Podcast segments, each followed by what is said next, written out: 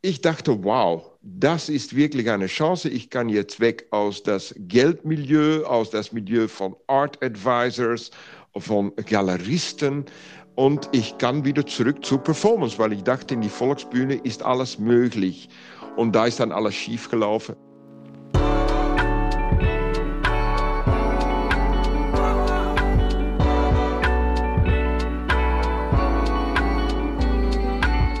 Was mit Kunst? Ein Podcast von und mit Johann König.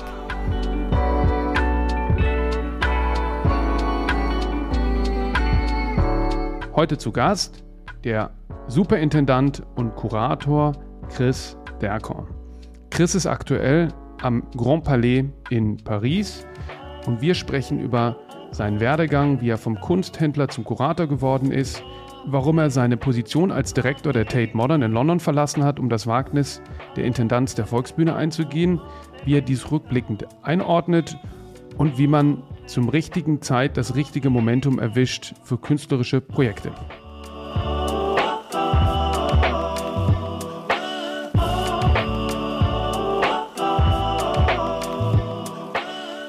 Lieber Chris, hinter dir sehe ich das Grand Palais in einer Videowand. Äh, erzähl mal, wo finde ich dich?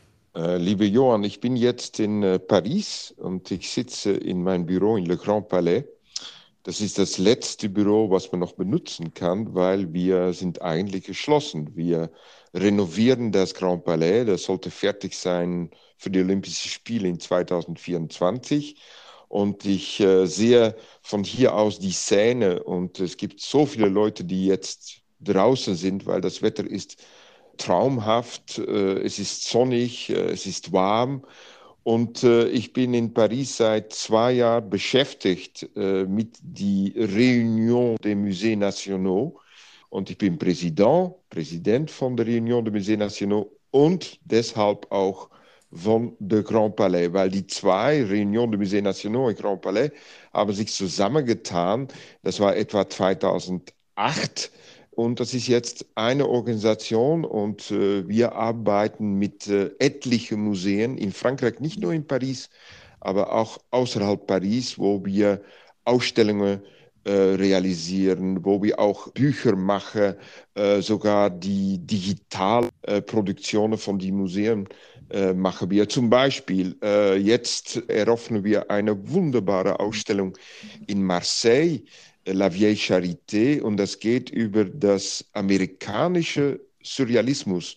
Man sagt immer, dass das amerikanische Surrealismus entstanden ist, wenn die französischen äh, Surrealisten sich zusammengetan haben in Marseille in 1941, dann auf ein Paketboot via Spanien nach Amerika entkommen sind.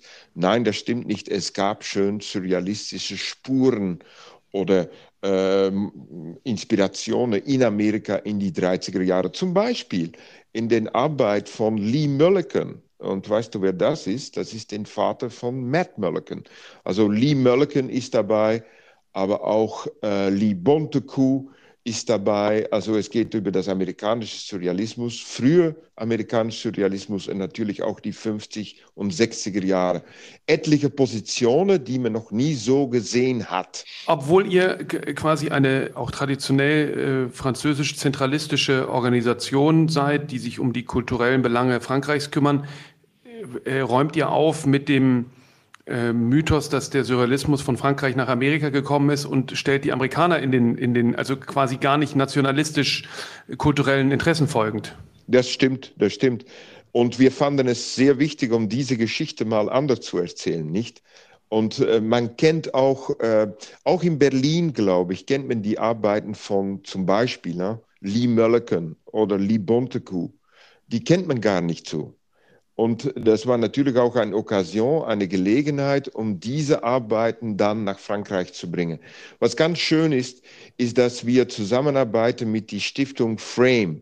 Das ist eine Organisation von amerikanischen Museen in die, excusez-moi le mot, le Provinz und äh, französische Museen. Und die arbeiten seit Jahren zusammen und da gibt da irgendwo äh, wirklich ganz schöne Chance, um einen Austausch zu machen zwischen die französische Sammlungen in Le Territoire, in die äh, Regionen in Frankreich und die Museen äh, in, in Amerika, die man nicht sogar kennt. Zum Beispiel der Wadsworth Atheneum haben eine wunderbare Sammlung. Mhm. Und äh, es gibt ganz wenig Spezialisten, die sich auskennen mit diesen Sammlungen.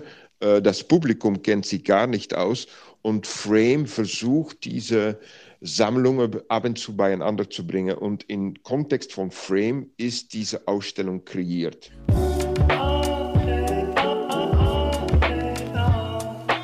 Matt Mullican wurde 1951 in Santa Monica, Kalifornien geboren und studierte in den frühen 70er Jahren am California Institute for the Arts. Er ist Konzeptkünstler, Bildhauer, Kunstdozent und wurde 2009 zum Professor an der Hochschule für Bildende Künste in Hamburg berufen.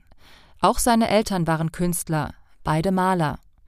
Sein Vater Lee Mullican war ein einflussreiches Mitglied der Dynaton-Bewegung. Matt Mullicans international breit diskutiertes Werk entzieht sich weitgehend gängigen Kunstkategorisierungen und Zuordnungen. Mullican arbeitet mit der Beziehung zwischen Wahrnehmung und Realität, zwischen der Fähigkeit, etwas zu sehen und der Fähigkeit, es darzustellen. Seit Ende der 1970er Jahre beschäftigt sich Mullican intensiv mit Performances unter Hypnose. In den 1980er Jahren entwickelte Mullican ein komplexes Zeichensystem. In Auseinandersetzung mit den uns alltäglich umgebenden Zeichen, Piktogrammen, Bildern und Produkten der Fantasie generiert er mittels Wiederholung, Kontextbildung und wechselseitigen Verweisen ein höchst komplexes persönliches Sprachsystem. Seit den späten 80er Jahren bedient sich Mullican zur Entwicklung und Darstellung dieser Cosmology auch neuerer Technologien wie Computer und Internet.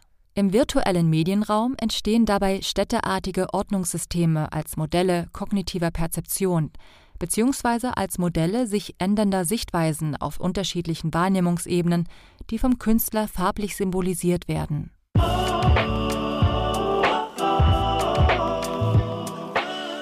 Aber das wäre ja interessant, wenn jetzt nach der Lucita Hurtado, die ja die wiederentdeckte Mutter von Matt Malikin ist, ähm, Lee Malikin auch wiederentdeckt wird durch eure Ausstellung. Stimmt, aber es gibt äh, viele Wiederentdeckungen. Ich meine, wir müssen wirklich auch damit aufpassen, weil äh, auch in Tätchen die junge Konservatoren äh, waren äh, die letzten Jahre hauptsächlich beschäftigt mit sogenannten Wiederentdeckungen. Und das ist natürlich ganz gar nicht schlecht, aber kann man die Kunstgeschichte dann so neu erschreiben, dass es immer wieder neue Wiederentdeckungen kommt. Und äh, die Arbeiten von äh, zum Beispiel Lee Mölliken, die sind absolut wichtig für mich, um zu verstehen, äh, was zum Beispiel äh, Matt Mölliken macht. Absolut. Und auch um zu verstehen, warum jemand wie Matt Mölliken interessiert ist oder war in den, die Arbeiten von Hilma Klimt. Man soll natürlich auch nicht das übertreiben. Und ich sehe heute eigentlich ein, äh, ein, ein naja, praktisch hysterische Bewegung rund diese äh, Wiederentdeckungen.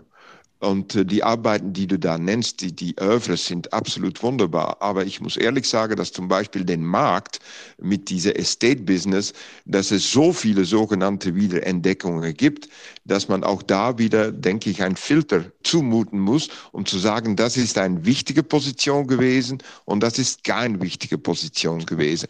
Weil ich habe den Eindruck, dass heute die Kunstgeschichte, die, die muss dringend wieder angeguckt werden und das ist auch wahnsinnig gut, dass es Övres gibt, die gar keine Gelegenheit hatte, in Museen oder Sammlungen um präsent zu sein. Dennoch muss man auch da äh, ganz streng sein und sagen, voilà, das ist nötig, das ist nicht so nötig, das ist wichtig, das ist nicht so wichtig. Das hat bestimmt viel mit Demand und Supply zu tun und äh, der Markt freut sich natürlich immer über neue ähm, Zugänge. Ähm ja, die, der Markt freut sich auch äh, über diese Estate-Business und die Wiederentdeckungen. Und du, du bist viel besser dann ich in die Sache. Aber ich glaube, Johann, dass es auch deswegen kommt, weil man eine Wiederentdeckung macht. Ja? Äh, von einem Oeuvre, was noch nie gezeigt oder bekannt ist, hat man einen Block. Das genau, bedeutet, das, das Block, man hat, ja. man hat die Kontrolle, ja. viel steht zur Verfügung.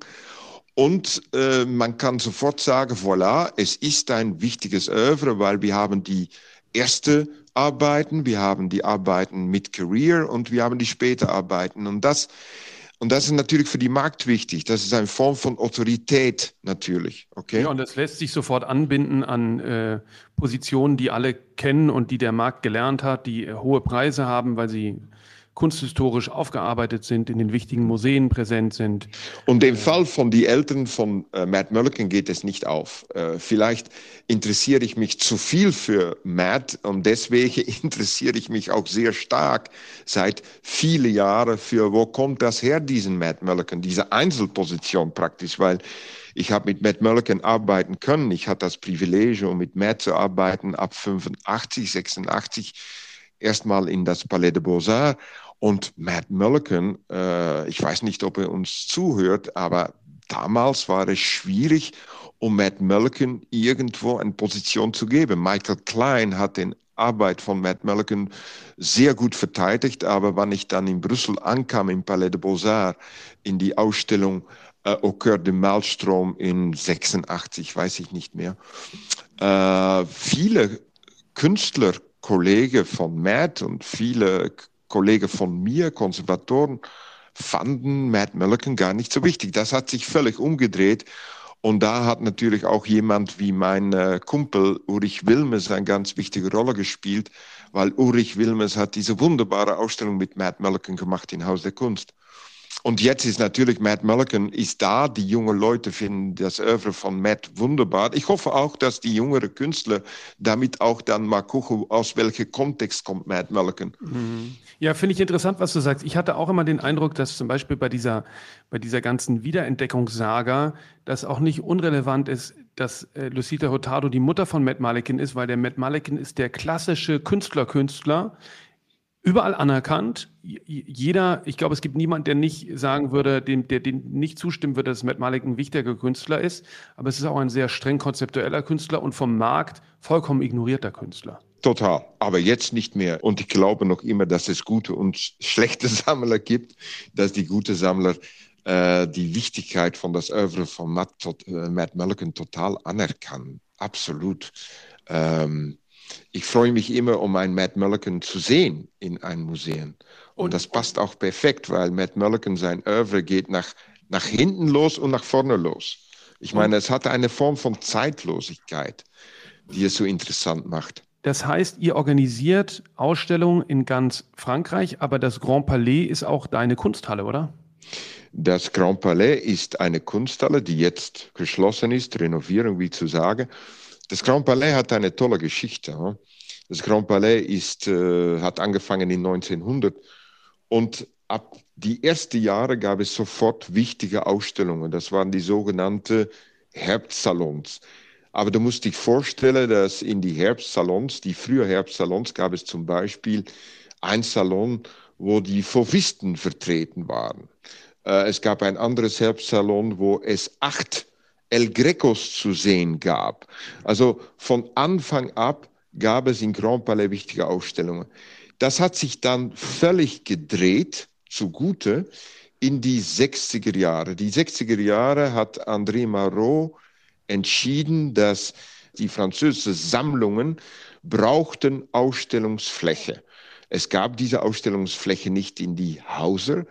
Und hier in Le Grand Palais hat Marot dann eine Vision gehabt und im Grand Palais hat er dann die Galerie Nationaux äh, etabliert und in diese Galerie Nationaux ab die 60er Jahre gab es dann die junge Konservatoren, die dann später zu dem Museum gegangen sind. André Malraux wurde 1901 in Paris geboren und war ein französischer Schriftsteller, Drehbuchautor, Filmregisseur, Abenteurer und Politiker. Er studierte Archäologie und asiatische Sprachen und verbrachte einige Jahre seiner Jugend auf Reisen, vor allem in Ostasien. Aus dieser Zeit stammen seine wichtigsten Romane, die er zwischen 1928 und 1937 veröffentlichte, unter anderem Le Conquérant, La Voie Royale, La Condition humaine und Le Temps du Mépris. Diese Romane begründeten seinen Ruf als Frühexistenzialist und nahmen einige von Sartres Thesen vorweg. Jean-Paul Sartre bezeichnete Malraux einmal als seinen Johannes den Täufer. Früh durch seine Frau Clara sensibilisiert, begann Malraux sich aktiv gegen den Faschismus einzusetzen. Ab 1936 engagierte er sich aktiv im spanischen Bürgerkrieg für die republikanische Seite und teilte sich ein Büro mit Leopold Kohr, George Orwell und Ernest Hemingway. Um seine Arbeit in der Resistance im Zweiten Weltkrieg ranken sich Zweifel. Von einem führenden Widerstandskämpfer kann bis August 1944 keine Rede sein. Nach dem Krieg lernte er General de Gaulle kennen. Malraux unterstützte ihn bei der Gründung des Rassemblement du Peuple Français und wurde Informationsminister. In den Jahren 1947 bis 1958, in denen de Gaulle sich aus der Politik zurückgezogen hatte, kehrte Malraux zu seiner großen alten Leidenschaft zurück und schrieb Bücher über Kunst. Von Alkoholismus und Medikamentenmissbrauch schwer gezeichnet, verstarb André Malraux am 23. November 1976.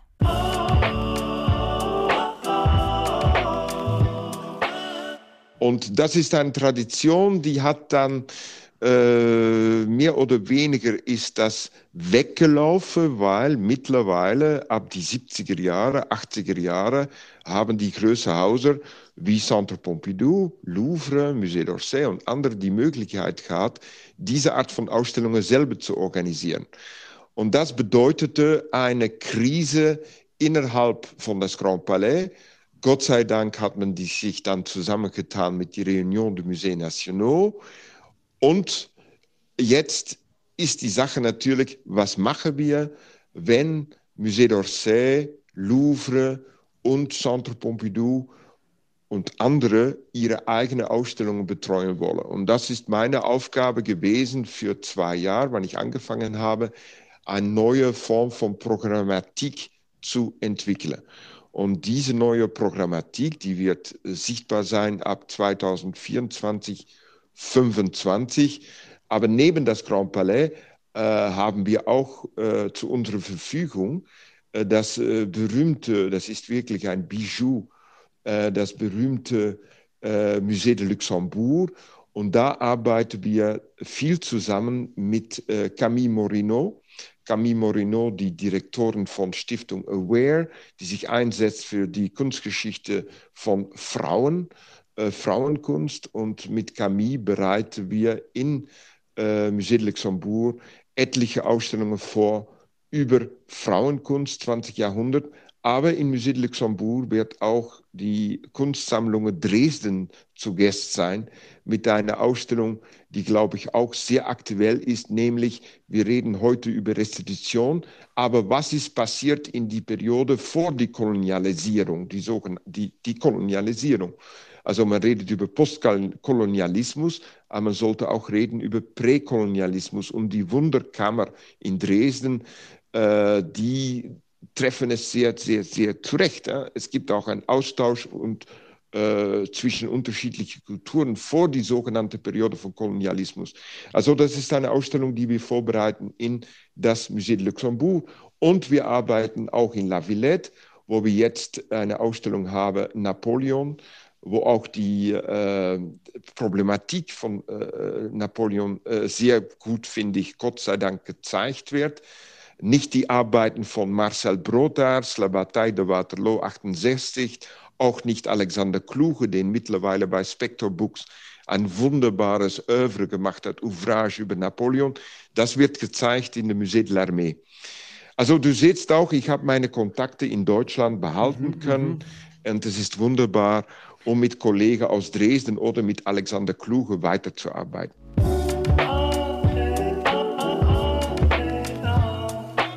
Alexander Ernst Kluge wurde 1932 in Halberstadt geboren und ist ein deutscher Filmemacher, Fernsehproduzent, Schriftsteller, Drehbuchautor, Philosoph und Rechtsanwalt. Kluge gilt als einer der vielseitigsten deutschen Intellektuellen. Er promovierte 1956, wurde juristischer Berater des Frankfurter Instituts für Sozialforschung und sehr bald Vertrauter von Adorno. Anfang der 60er Jahre wurde Kluge gleichzeitig als Schriftsteller und Filmemacher bekannt. 1962 las er bei der Gruppe 47. Für Abschied von gestern mit ihm selbst in der Hauptrolle erhielt er 1966 als erster Deutscher nach dem Krieg den Silbernen Löwen bei den Filmfestspielen in Venedig. Damit öffnete sich in Europa eine Tür für den neuen deutschen Film. Bis Mitte der 80er Jahre veröffentlichte Kluge 14 abendfüllende Spielfilme, schrieb vier Bände Geschichten und entwickelte zusammen mit Oskar Neckt die kritische Theorie von Hegel, Marx und Freud philosophisch-soziologisch weiter.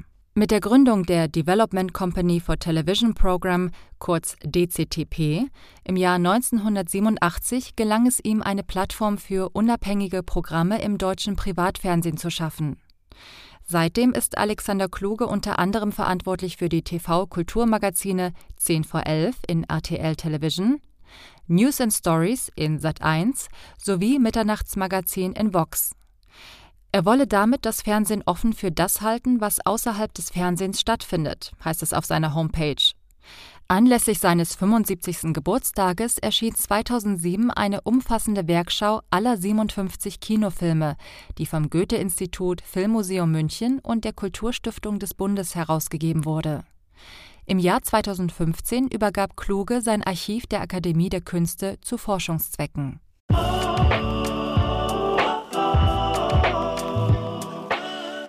Also im Prinzip kann man sagen, thematische, so wie das Metropolitan Museum ein Universalmuseum ist, macht ihr thematische Universalgruppenausstellung oder thematische Universalausstellung. Wann bist du denn selber das erste Mal einem Künstler, einer Künstlerin begegnet? Wann ich 14 war, habe ich Geld gespart, um ein Roger Ravel zu kaufen. Roger Ravel ist ein belgischer Pop-Art-Maler und ich habe mich dann ein Lito gekauft von Roger Ravel und ich hatte auch das Vergnügen als Junge, um dann in seine Galerie in Bonheiden, Galerie Ado, glaube ich, um Roger Ravel zu treffen. Aber was ein alter Künstler dann an einen jungen Mann 13, 14 sagt, das weiß ich Gott nicht mehr, weil ich war so beeindruckt. Aber es war sicherlich mein Lehrer Kunst, auf das College in Brüssel, Hermann Kohl, und es ist ihm zu verdanken, dass ich dann äh, mich äh, weiter auseinandersetzen konnte, ab 18 äh, mit bildender Kunst. Ich wollte erst selber Maler werden. Ich habe gemalt, wenn ich 16 war, und dann habe ich Performances gemacht. Und das habe ich einfach sofort einen Halt zugerufen, weil ich äh, absolut im Vergleich mit Kumpel wie Jan Fabre und andere viel zu schlecht war. Und dann habe ich mich entschieden, mich einzusetzen für andere Künstler als Produzent, unter anderem für Dan Graham. Also ich habe Kunstgeschichte studiert, äh, ich habe sehr schlimme Kunst gemacht, schlechte Kunst, aufgehört und dann gesagt, jetzt gehe ich arbeiten für gute Künstler wie Dan Graham und andere. Aber und so ist es dann gekommen. Aber tatsächlich bist du über deinen ähm, Kunstlehrer zur Kunst gekommen, also der am Absolut, ja. Gymnasium, ne? Ja, äh, und nicht nur zu bildende Kunst. Er hat uns äh, alle möglichen Filme gezeigt, über Theater geredet, auch über Literatur. Und das war für mich wirklich, äh, naja, das war, das war Erziehung. Also ich sage noch immer, dass es so wichtig ist, wer man trifft, wann man 13, 14, 15 ist. Du hast das gehabt mit deinem Vater, ich habe das gehabt mit meinem Lehrer. Aber das heißt, familiär hattest du weiter nichts mit Kunst zu tun, sondern es ist wirklich der Schule zu verdanken. Und diesem das Lehrer. ist wirklich die Schule zu verdanken, ja. Das muss mhm. ich ehrlich zugeben. Obwohl meine Großeltern waren sehr offen äh, für Kunst und die haben mich immer wieder die Ölfarbe bezahlt und die Chevalets. Und ich bin mit meinem Großvater zum Kölnischen Kunstmarkt gefahren in die 70er Jahre. Mhm, mh. Und äh, mein Großvater war in den Holzhändel und kannte sich aus mit Salons, wo man Holzprodukte zeigten aus Afrika, was immer. Und für ihn, mich mitzunehmen nach einem Kunstmarkt, war für ihn auch wie ein kommerzielles Salon, nicht? Klar, Aber auf die Salons äh, in diese Jahre trifft man dann auch auf Performances. Und in Köln habe ich dann Performances gesehen als Junge von 15, ja, 16 von Colette, Jack Smith. Und die Performances haben mich so getroffen. Und dann habe ich angefangen, selbst Performances zu machen. Aber damit habe ich sofort aufgehört. Aber meine erste Idee war, städtensbildende Kunst, Performance, experimentelles Theater und ich hatte das Glück, um äh, in Holland zu leben, wo in die Theater in Amsterdam und in Rotterdam die beste experimentelle Theatermacher aus Amerika anwesend waren. Äh, Richard Foreman, The Mabu Mines, The Squad Theater und The Wooster Group. Mhm. Und äh, das sind Erfahrungen, die, die werden mich nicht mehr los. Auch jemand wie Stuart Sherman. Und das habe ich dann gesehen ab äh, 17, 18. Ich war auch öfter in Galerie de Appel von Wiesmals, wo die beste Performances von der Zeit waren, Marina und Ulle und so weiter. Also ich interessierte mich in die bildende Kunst eher mehr für das Performative, auch für Tanz. Äh, Trisha Brown von die 60 und 70 und früher 80er Jahre. Und, und die Interesse ist noch immer da, weißt du. Und dann hast du Kunstgeschichte studiert und dann angeheuert irgendwann an deiner ersten Institution. Ich, ich, ich, ich habe Kunstgeschichte studiert, aber in die Kunstgeschichte habe ich mich vornehmlich für, äh, für die neueste Sache interessiert, wie experimentelles Theater. Ich habe auch Theaterwissenschaft studiert und Filmwissenschaften für die neuen Filme. Neu war damals, äh, mein Gott, äh, Wim Wenders und, und andere. Und äh, dann via Kunstgeschichte und die Kombination mit Theaterwissenschaft und Filmwissenschaft äh, habe ich mich dann in Brüssel, bin ich wieder eingetroffen und in Brüssel habe ich dann äh, einen Galerist kennengelernt, Albert Baronien. Und diesen Galerist hat mich in Verbindung gesetzt mit einem Buchhandler, Copyright und mit einem Galerist aus Paris. Und meine ersten Chefs waren diesen Buchhandler mit seinen Künstlerbüchern und Künstlereditionen und Yvon Lambert, Yvon Lambert, der berühmte Galerist aus Paris, und das war mein erster Chef. Und da muss ich eine Anekdote über erzählen, weil ich bin so froh, dass ich jetzt Yvon in seinem Buchladen, er hat jetzt einen Buchladen in Paris, dass ich ihn jeden Samstag treffen kann, wo er immer anwesend ist, weil ich verkaufte damals sehr gut. Richard Tuttle, Roger Ravel, die neuen Franzosen wie äh, Robert Combas. Und nach einigen Monaten sagte Yvon, weil man guckte natürlich auf das Geld, die Galerie war in Gent, wo Jan Hutan äh, äh, Arbeit machte, eine wunderbare Arbeit. Und nach einigen Monaten sagte Yvonne Lambert mich, ich gebe dich jetzt ein Percentage, aber das ist viel zu hoch, du verkaufst viel zu gut, jetzt sollst du einfach auf ein Gehalt gehen.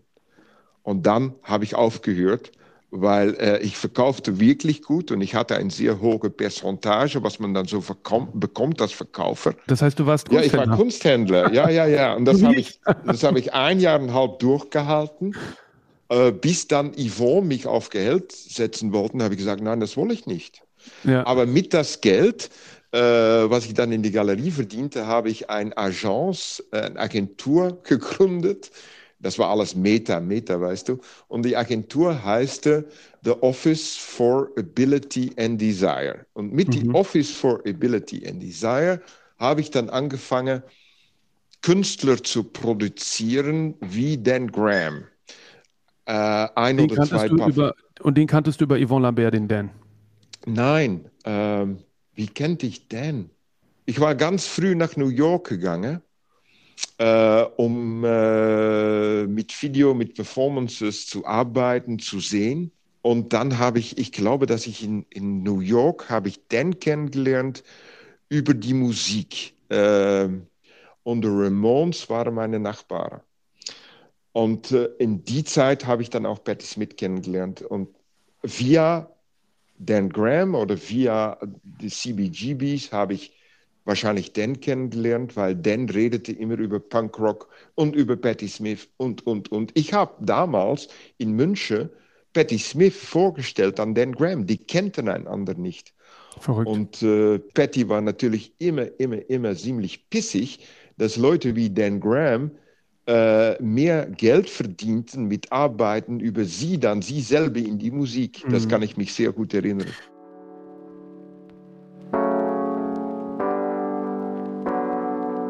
Der 1942 in Illinois geborene Dan Graham ist ein in New York lebender Bildhauer, Konzept- und Videokünstler sowie Kurator. In seinen Arbeiten erforscht er Architektur und deren Struktur, die grundlegend für die Bildung sozialer und öffentlicher Räume ist.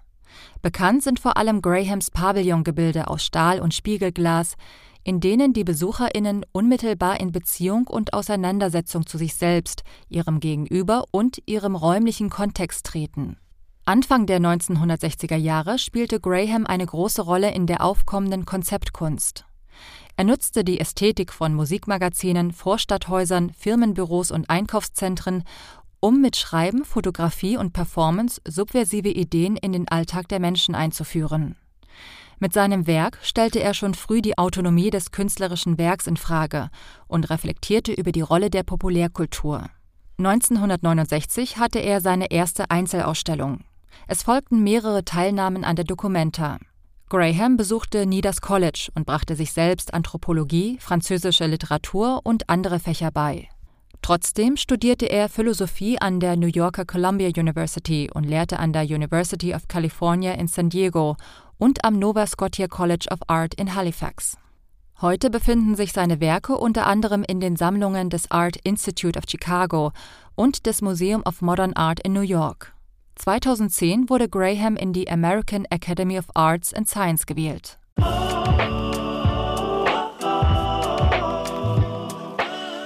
Irgendwann hast du diesen großen Schritt nach München gemacht und hast das Haus der Kunst übernommen und hast ja dort auch immer sehr immersive Räume gebaut, die irgendwie Erfahrungen ähm, auf eine neue Art und Weise vermitteln. Ich denke an zum Beispiel die Ausstellung von Idessa Hendeles, ähm, die Tochter ist von Holocaust-Überlebenden aus Marburg, die dann emigriert sind nach Kanada, die ähm, eine sehr bedeutende Kunstsammlung hatte, aber nicht nur Kunstsammlung, sondern auch äh, Teddybären.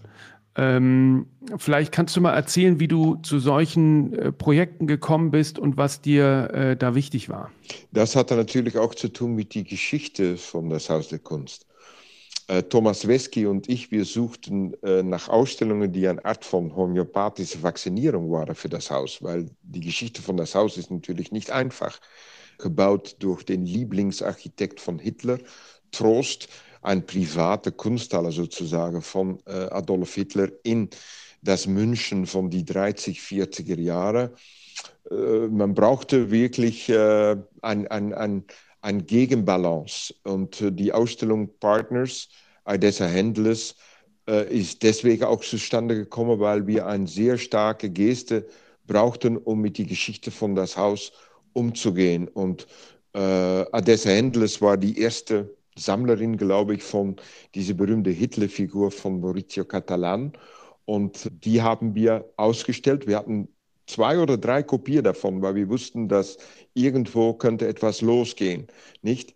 Es gab auch Proteste gegen diese Hitler-Figur von äh, die konservative Katholike bis die äh, Neonazis, so konnte man das sagen. Adessa sammelte nicht nur Kunst, zum Beispiel wunderbare Fotografien von Walker Evans bis die erste Installationen von Paul McCarthy, Bruce Nauman, äh, wie gesagt Mauricio Catalan, aber auch Hannah Darboven. Aber sie sammelte auch Nicht-Kunst, zum Beispiel Spielzeug, ihre Teddybärensammlung, äh, wo sie sagt, die Teddybären haben zu tun mit der Geschichte von den Kindern, die Kinder, jüdische Kinder, die in die Kassettlager gekommen sind, wo die Deutschen äh, damals die Teddybären das Spielzeug abgenommen haben. Sie hat versucht, das, äh, sagt sie, zurückzukaufen. Sie hat in der Tat die beste Teddybären gekauft, 50, 60er Jahre von Steif. Sie hatte eine riesige Teddybärensammlung und die Teddybärsammlung zusammen mit Fotos, Archivfotos, haben wir gezeigt in die Ausstellung Partners in Haus der Kunst.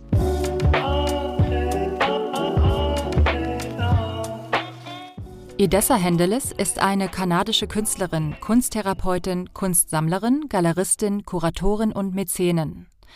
Als einziges Kind jüdischer Eltern, die den Holocaust überlebten, wurde sie 1948 in Deutschland geboren. Aufgewachsen in Kanada begann sie 1980 zeitgenössische Kunst auszustellen und betrieb bis 1988 The Edessa Gallery in Toronto. 1988 gründete sie die Edessa Hendeles Art Foundation, die erste privat finanzierte Ausstellungshalle zeitgenössischer Kunst in Kanada. Bis zu ihrer Schließung 2012 eine der bemerkenswertesten Sammlungen zeitgenössischer Kunst weltweit.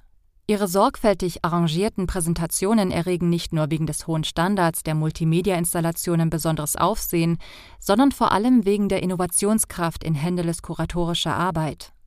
Ihre Ausstellungen sind geprägt von einem intelligenten, subtilen Dialog zwischen den gezeigten Objekten und von der unkonventionellen Art, mit der die Arbeiten kontrastiert werden. Ein Beispiel ist die Installation von Him, einer vollplastischen Statue des italienischen Künstlers Maurizio Cattelan, die den in grauen Straßenanzug bekleideten Adolf Hitler in kniender Haltung und zum Gebet gefalteten Händen darstellt. Edessa Hendeles bezog die Figur in ihrer Ausstellung Partners mit ein, die 2003 im Haus der Kunst in München eröffnete. Hendeles zeigte Him in einem separaten leeren Raum, dem sich die Betrachtenden von hinten nähern mussten, nachdem sie ihr 2002 entstandenes Werk The Teddy Bear Project durchschritten hatten. Einer Sammlung von rund 3000 anrührenden historischen Fotografien mit Abbildungen von Menschen mit Teddybären. Erst bei der näheren Betrachtung konnte Hitlers Gesicht schockartig wahrgenommen werden.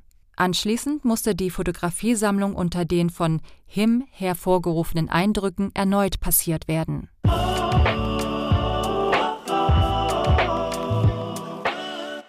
Kannst du vielleicht noch mal ähm, äh, ein bisschen erzählen über die Bürgerreaktionen, über die über deine Eröffnungsausstellung im Haus der Kunst? Mhm. Äh, die Bürgerreaktionen in Boymans von Böningen, wann wir Katalan gesagt, äh, gezeigt haben mit seinem betenden Hitler, waren schön problematisch, weil du weißt, Rotterdam ist bombardiert damals und wirklich vernichtet durch die äh, äh, Luftwaffe. Das war eine, eine Probe sozusagen von der Luftwaffe äh, auf den Hafen von Rotterdam. Also das jüdische Problem Rotterdam ist auch etwas, was, was immer wieder nach oben kann. Und viele von diesen Menschen haben protestiert gegen diese provokante Geste von uns und den Künstlern. Und dann in, in Deutschland äh, haben wir in München das ähnliche Problem gehabt, aber dieses Mal nicht nur mit, oder dieses Mal nicht allein mit äh, konservative äh, katholische Menschen. Es gab einen Priester, den immer wieder gebetet hat in diesem Raum, eine Art von Teufelsaustreibung sozusagen. Es gab auch etliche junge Männer mit blonden Haaren, äh, kurz geschnitten um den Hals, mit äh, Lederjacken, die ab und zu vorbeikamen. Und dann weißt du, worüber ich rede. Ja, diese sehr persönliche und aber auch für ein breiteres Publikum emotional greifbare Ausstellung mit diesen getürmten Kuscheltieren, die irgendwie diese Bilder, die wir aus dem Geschichtsunterricht kennen, auf einmal äh, physisch werden lassen. Wie kommst du zu solchen Projekten? Liegen die in der Luft? Ähm, wie kommen dir diese, das ist ja auch eine sehr künstlerische Arbeit, auch wenn du sagst, du bist selber dann kein Künstler geworden, ist ja diese Form der, der zur richtigen Zeit die richtigen Menschen zusammenzubringen, äh, auch eine Form der kreativen Leistung. Wie kommst du zu solchen, wie kommst du dazu? Ich sage immer, dass mein Slogan, und das ist nicht nur rhetorisch gemeint, das ist oft so, wann ich interessiere mich nur für dasjenige, was ich noch nicht kenne.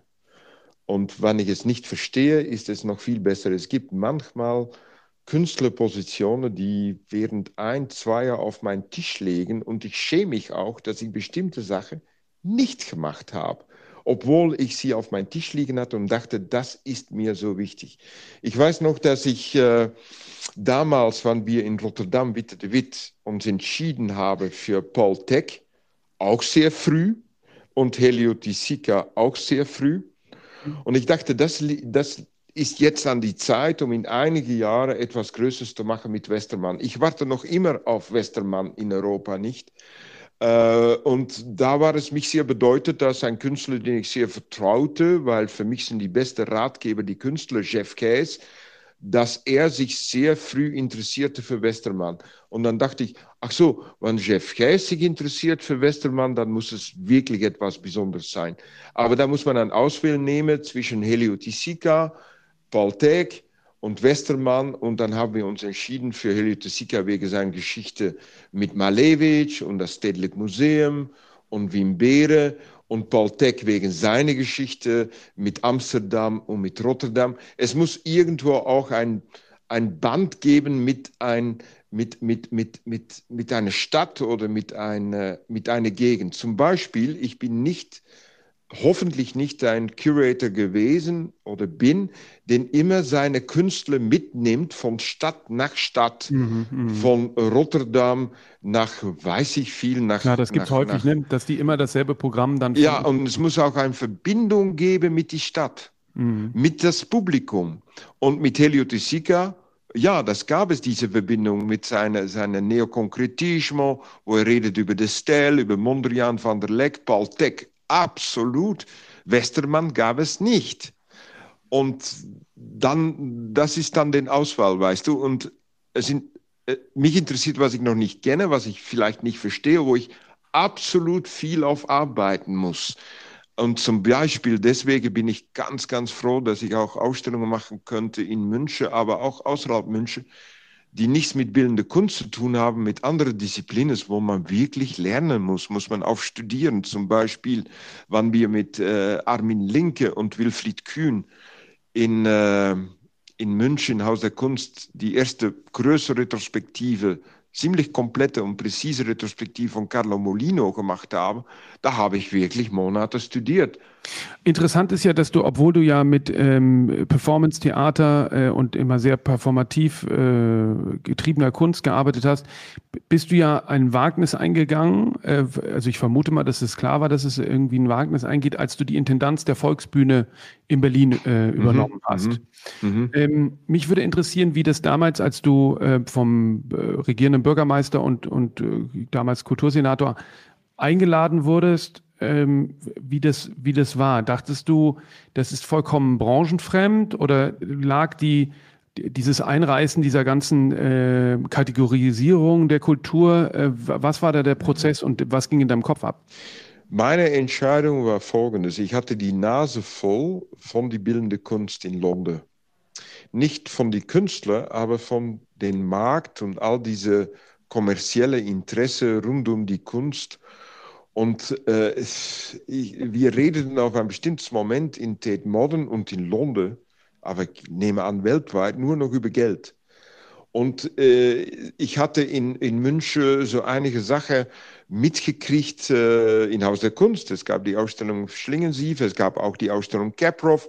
Ich war sehr nah an Johann Simons und die Münchner Kammerspiele, interessierte mich noch immer für Tanz, ja, viel für Tanz, Tate Modern Boris Scharmat, Tate Modern Anna-Therese de Keersmaker, aber auch äh, Performances von Hito Steyr in, in, in Tate Modern zusammen mit Rabbi Mouret. Und dann kam der Anruf von Tim Renner.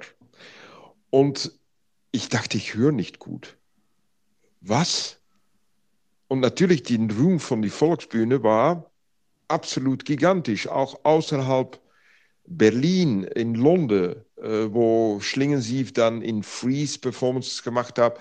Und ich weiß noch, dass ich an Katrin Wood, und das muss man mir wirklich glauben, weil es gibt da Zeitzeugen, dass ich Katrin Wood vorgeschlagen habe, um in Tät etwas zu machen mit noch jemand anderes dann Schlingensief oder Hito Steyr, nämlich mit René Polesch. Äh, weil ich hatte den Arbeit von René Polesch gekannt auf eine Jury in München, wo Stefan, äh, Stefan, äh, den jetzt in London ICA ist, Stefan äh, äh, Kalmar, Stefan Kalmar? Stefan Kalmar hatte in eine Jury, äh, wo Jenny Götz dabei war, für einen Preis, Bildende Kunstpreis, by the way, hat René Polish vorgeschlagen. Also ich hatte die Chance, um die etliche DVDs zu sehen von all die Stücke von Polish, die ich in die Volksbühne damals nicht gesehen habe, weil ich lebte in London, ich ging nach München. Ich dachte, das ist jetzt auch etwas für Tate Modern. Das haben wir nicht gemacht, weil wir hatten doch Probleme, äh, um den Arbeit von Schlingensief in London zu erklären, die Sprache und all die deutsche, ja, deutsche Referenzen. Und dann haben wir uns entschieden, na, das, das gehen wir nicht an. Wir haben auch René Polish niemals kontaktiert. Ich habe ihm das mal erzählt auf äh, eine unserer Begegnungen in die Kantine von der Volksbühne, dass wir das gerne gemacht hätten, aber dann entschieden, das nicht zu machen. Wir haben ihn auch nicht kontaktiert und so weiter und so weiter. Und Polish war auch schön äh, anwesend ab und zu äh, in Artikeln, ja sogar in Artforum, nicht? Also ich dachte, wow, das ist wirklich eine Chance. Ich kann jetzt weg aus das Geldmilieu, aus das Milieu von Art Advisors, von Galeristen und ich kann wieder zurück zur Performance, weil ich dachte, in die Volksbühne ist alles möglich. Und ich habe dann sofort Ja gesagt an, ähm, an Tim Renner und ich habe ihm auch erzählt, das kann ich nicht allein, weil ich kenne das Theater nicht gut und wie das alles so geht. Ich wollte das gerne machen, zusammen mit einer guten Kollegin, die äh, das Theater sehr gut kennt, Mariette Piekenbrock. Und äh, so haben wir dann uns vorbereitet oder versucht vorzubereiten. Vielleicht schlecht vorbereitet, aber in jedem Fall hat eine Sache nicht geklappt. Wir hatten so gerne mit Polish gearbeitet, aber es ist mich nicht gelungen, ihn zu überzeugen. Er möchte mich nicht. Äh, ich mache ihm immer noch. Ich mache seine Arbeit sehr gern und ich bin auch froh, dass er jetzt an die Volksbühne geht. Und äh, dann gab es natürlich das Antagonismus jemand aus die bildende Kunst, jemand aus England. Es gab viele Leute in Berlin, die dachten, dass ich Engländer war, auch in die Presse. Äh, das brauchen wir nicht, weil äh, die bildende Kunst, die Kunstmarkt hat nichts zu tun mit was wir hier in Berlin wollen oder in die Volksbühne wollen. Und da ist dann alles schiefgelaufen. Leider, leider, leider. Aber ich habe viel davon gelernt. Ich habe absolut kein äh, posttraumatisches Stressdisorder. Nein, im Gegenteil, weil äh, wir arbeiten hier in Grand Palais äh, mit Leuten, die wir auch eine Plattform geboten haben in, äh, in die Volksbühne. Wir haben letzt gearbeitet mit, äh, mit Boris Scharmatz und äh, da waren auch Dancers aus Berlin dabei und sogar jemand aus das Ensemble von die Volksbühne, Frank Willens, ein wunderbarer Tänzer. Ich habe auch noch Kontakte mit einigen ähm, Kollegen von die Volksbühne, sogar regelmäßiges Kontakt, freundliches Kontakt. Es gibt einen Austausch mit einigen, nicht mit allen. Und äh, nein, ich sehe auf die Periode zurück wie eine sehr schwierige Periode, mon Dieu, auch wie eigentlich ein Zeitverlust, aber auch viel gelernt. Was, was mich eben interessiert, ist die ist diese Abgrenzung der unterschiedlichen Kategorien. Ähm, wir hatten zum Beispiel hier in der Galerie an, mit, in der Kooperation, glaube ich, damals mit dem ähm, äh, Tanz im August eine äh, Performance mit äh, Boris Charmatz. Und ich versuche immer sehr stark diese ganzen äh, Genres und Milieus, wie du sagst, zu mischen, ob das Theater, Musik ist, äh, obwohl wir ja eine total kommerzielle Einrichtung sind. Und ich finde die, die, die Frage interessant, ähm, Deine Rolle wäre ja gewesen, da vor allem auch eine Art ähm, Managerfunktion mit einem inhaltlichen äh, Universalverständnis äh, einzunehmen. Und du hattest ja ein Team ähm, aus ähm, Tanz und Theater zusammengestellt. Warum meinst du, ist das immer noch so schwierig und sind diese unterschiedlichen Gattungen so stark voneinander abgegrenzt? Naja, ich habe damals geglaubt, dass es nicht so schwierig war in die Volksbühne, weil die Volksbühne hatte damals schön auch mit zum Beispiel Paul McCartney gearbeitet.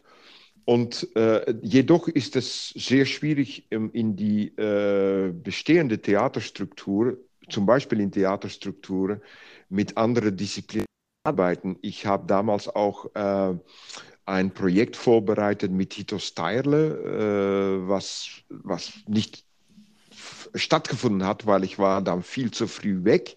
Mhm. Äh, aber das hatte mich äh, absolut, äh, das war für mich ein Traum, um Hito zu fragen, eine Art von Musical, wie sie das macht mit ihren Videos. Das sind für mich wirklich Theaterstücke, um das auf die Bühne zu bringen. Das war ein Projekt, was ich gerne realisieren hatte, will können. Die Zeit gab es nicht. Man braucht für Theater braucht man äh, wenigstens ein bis drei Jahre, um irgendwo zu stehen, was äh, Matthias Lilienthal mit unterschiedlichen Disziplinen in München sehr gut gelungen ist. Ich habe wahrscheinlich auch die äh, Theaterstrukturen nicht gut verstanden, auch äh, damit nicht gut umgegangen. Und wir haben auch wahnsinnig viel Zeit verloren mit einem Projekt, was ich sehr gerne gemacht hätte, aber Gott sei Dank, dank an die Widerstand von den Kollegen nicht stattgefunden hat, äh, weil es gab so viele Fragen darüber. Und das war das Projekt von Ilya Krischanowska was danach durch äh, die Berliner Festspiele übernommen ist. Die haben es auch nicht, das ist auch nicht gelungen. Da haben wir viel Zeit mit verspielt. Wir wollten das wirklich als erstes Ding bringen. Und ich habe das dann in Paris gesehen. Und auch wenn ich Ilya sehr schätze, weil ich habe ihn sehr gut äh, kennengelernt, auch damals schon in London, das war nicht das Ding, wo man die Volksbühne Mitte mit eröffnen könnte. Das muss ich zugeben. Also irgendwo zu wenig Erfahrung, zu wenig Kenntnis von die äh, bestehenden Theaterstrukturen. Dennoch äh, ist es für mich sehr wichtig, um wie Alexander Kluge sagt, in ein Konvoi zu arbeiten mit den anderen Disziplinen. Nicht ein Gesamtkunstwerk, nicht Total Art oder was auch, aber um die unterschiedlichen Disziplinen nebeneinander existieren zu lassen und das dann äh, an das Publikum zu präsentieren, da, damit man auch äh, vergleichen kann, weil das Publikum heute muss man nicht unterschätzen, weißt du. Es gibt Gott sei Dank nicht mehr das Milieu von allein bildende Kunst, allein Cinema, allein Theater. Die Leute sind interessiert in sehr unterschiedliche Disziplinen, aber es ist noch zu wenig Akzeptanz, das muss ich zugeben. Und wir müssen einfach weiter versuchen. Und das werden wir hier auch versuchen in äh, Grand Palais. Diesen Sommer arbeiten wir mit Stefan Kagi von Rimini Protokoll in das Grand Palais Ephemer. Das ist ein Beispiel. Du hast gerade die Berliner Festspiele erwähnt. Scheinbar scheint es umgekehrt ja zu funktionieren, dass äh, da ist ein Theatermann ähm, in der Leitung und die, der Gropiusbau ist dem als äh, Kunsteinrichtung untergeordnet. Und der Lilienthal aus München hast du erwähnt, der ist auch quasi ähm, halb aus der Stadt gejagt worden. Ist den Leuten die Kunst vielleicht einfach auch ein bisschen egal und sie haben gar nicht so einen Zugang, dass da ähm, die Kritik nicht so emotional ausfällt wie im Theater? Das ist auch unser eigener Fehler. Äh, ich habe die letzten Jahre und äh, sicherlich in Tate Modern gelernt, dass man die Sachen, die wir zeigen, sind oft sehr hermetisch. Und das ist auch Recht, das ist auch das gute Recht von den Künstlern. Aber man muss es auch erklären können. Zu viel erklären ist vielleicht auch nicht nötig. Übererklärung ist das, aber man muss, wir müssen unsere Sache besser erklären. Und vielleicht hat das auch damit zu tun, natürlich hat das auch zu tun mit, dass immer das Verdächt, Kunst bedeutet Geld, nicht? Und äh, man muss schon zugeben, dass ohne Geld hatte die Avantgarde nicht stattfinden können. Es gab im 19. Jahrhundert eine wesentliche Spannung, die man immer brauchte zwischen die ähm, sag mal, künstlerische Transaktion oder Bedeutung und die finanzielle Bedeutung. Die Sachen müssen im Balance bleiben. Die letzten Jahre hat man eigentlich, ist die Balance äh, auseinandergeraten und redet man oft über Geld und nochmal Geld. Und äh, das hat, da hat auch natürlich die Yellow Press oder die Presse mit zu tun. Aber dennoch, wir müssen unsere Sache besser vorbereiten, vielleicht besser erklären. Und es gibt Kollegen, die das wunderbar machen. Zum Beispiel wie äh, Patricia Dander im äh, Museum Brandhorst oder Susanne Pfeffer, äh, die, die, die schwierige Kunst, die sie zeigt und die sie wirklich erklärt, auch in ein Ausstellungsformat, was gut ankommt, äh, das ist etwas, was man versuchen muss durchzuhalten. Aber wenn man sieht, die äh, performative Kunst äh, kommt ins Theater und es gibt Riesenärger, aber du stellst ähm, Teddybären und eben diesen Kontext im, im Museum aus oder in einer Kunsthalle, äh, ähm, führt das nicht zu so einem Widerstand. Also ich habe, da frage ich mich ja, werden den Kunstausstellungen überhaupt genügend Bedeutung zugeschrieben oder gibt es eine gewisse Teilnahmslosigkeit? Nein, das glaube ich nicht, äh, weil äh, mein Abenteuer in München, aber auch in Tate Modern, äh, die Kunst ist, ist, naja, ich benutze das Wort, ist sehr populär. Ich glaube, da liegt es nicht an. Äh, wo es an liegen könnte, ist, dass äh, es viel zu wenig erstens Dialog gibt, aber man kennt sich nicht wirklich aus. Äh, wenn man ein Konvoi realisiert, wie Kluge das sagt, dann müssen die Torpedos die Kreuzer sehr gut kennen. Da muss eine ganz wichtige Kommunikation entstehen. Und das ist die Synergie. Da braucht man viel Zeit und viel Geduld äh, vor und viel Kenntnis. Man muss sich auskennen. Und äh, da liegt es auch an. Ich kennte mich wahrscheinlich viel zu wenig aus in die äh, bestehende Theaterstrukturen und umgekehrt kennten die Theaterleute sich zu wenig aus in die bildende Kunst. Und das, das fragt Arbeit, das fragt enorm viel Arbeit. Mit Tanz ist das etwa weniger, viel weniger sogar. Tanz ist überall anwesend für Momente. Und das hat einfach mit der Geschichte zu tun. Tanz und bildende Kunst haben immer sich seit Anfang 20. Jahrhundert zusammengetan. Und in die 60er Jahre war die Tanz wirklich immer wieder anwesend in die bildende Kunst. Und das wird wieder aufgenommen und das wird wieder äh, weitergesetzt. Und die beiden Disziplinen, die verstehen einander auch. Auch weil viele Tänzer äh, Methode, Methodike aus die bildende Kunst, äh, Beispiel die Konzeptkunst, übernommen haben. Das stimmt, das stimmt, ja. Oder wenn man Katharina Grosse zuhört, die spricht über, äh, wie Pina Bausch sie beeinflusst hat, oder wir hatten Sascha Walz ja. hier zu Aber Gast wissen Sie, äh, weißt du, ja, weißt du, Johann, die, die Theaterleute, was ich mitgekriegt habe, die letzten Jahre dann, ähm, auch in London, weißt du, in Tate Modern, wo wir äh, bestimmte theatralische Positionen gebracht haben in The Tanks, letztlich noch Anne Inhoff, wo die Theaterleute sagen, das ist nichts für uns. Mhm. Äh, ich bin gespannt, wie Anne Inhoff hier ankommt im Palais de Tokio.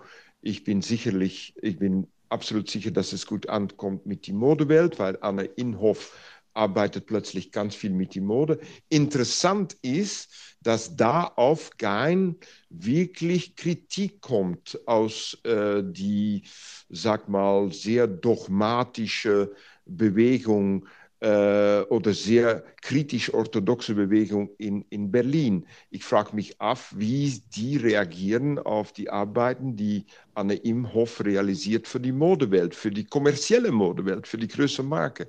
Aber anyway, ich bin sehr gespannt, wie das hier ankommt. Sicherlich ganz gut bei die Modewelt, bei die Musikwelt. Ähm, aber gehen die Leute, die zum Thomas Ostermeier gehen in die Comédie Française, werden die jetzt auch gehen nach Palais de Tokyo.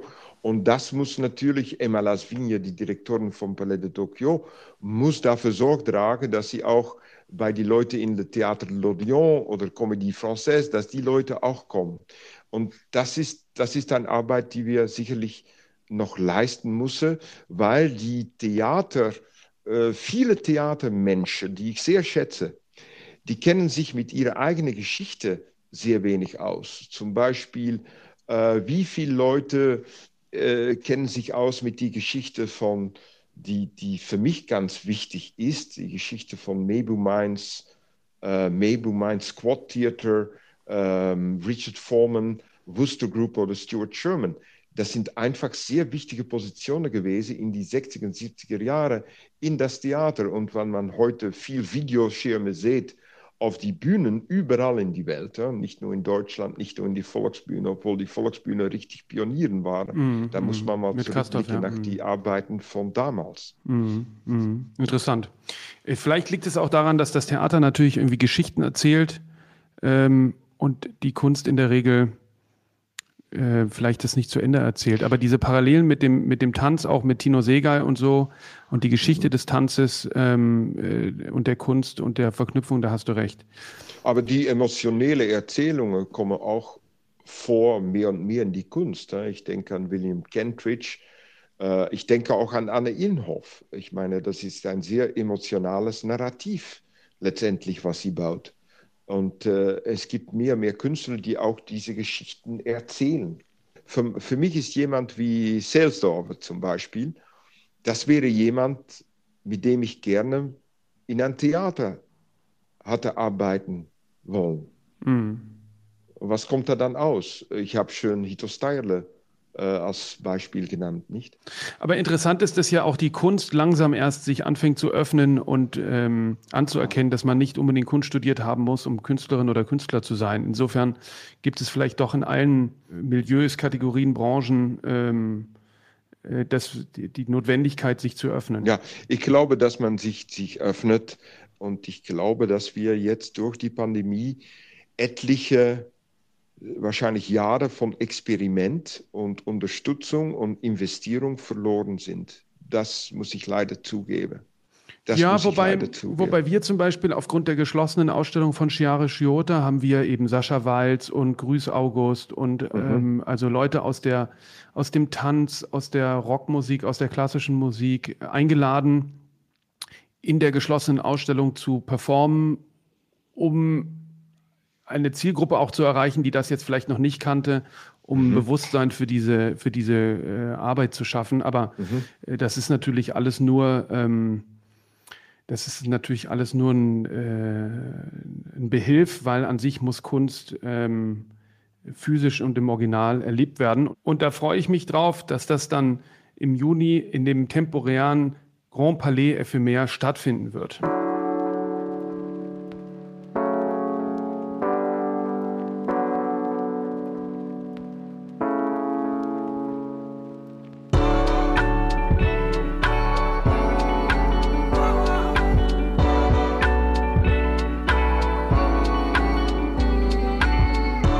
Mit Kunst? Ein Podcast von und mit Johann König.